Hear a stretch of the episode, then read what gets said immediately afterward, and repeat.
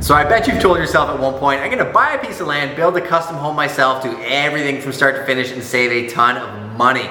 Fortunately, we've seen how a lot of these transactions work out both on the custom build side, the new build side, the builder managed project side, and spec home purchase side quite often it's not what you might think. People think, you know, I'm gonna save pennies, but they end up giving up dollars. Why? Because if you do a project from start to finish that's managed correctly, you pay a builder or a project manager what they're worth, you pay a designer what they're worth, you still maintain control of the overall project. Selections, these people can come in and get you insane deals on trades they have really good relationships with, on buying furniture and design materials because they have, they speak the language. They see it every single day. Do not get focused on short-term money. Look at the entire scope of the project. I'm actually going to meet somebody in about half an hour here to discuss a project exactly like that. And we walk through three or four different scenarios where she could leave money on the table. So you got to understand start to finish, not just saving a buck.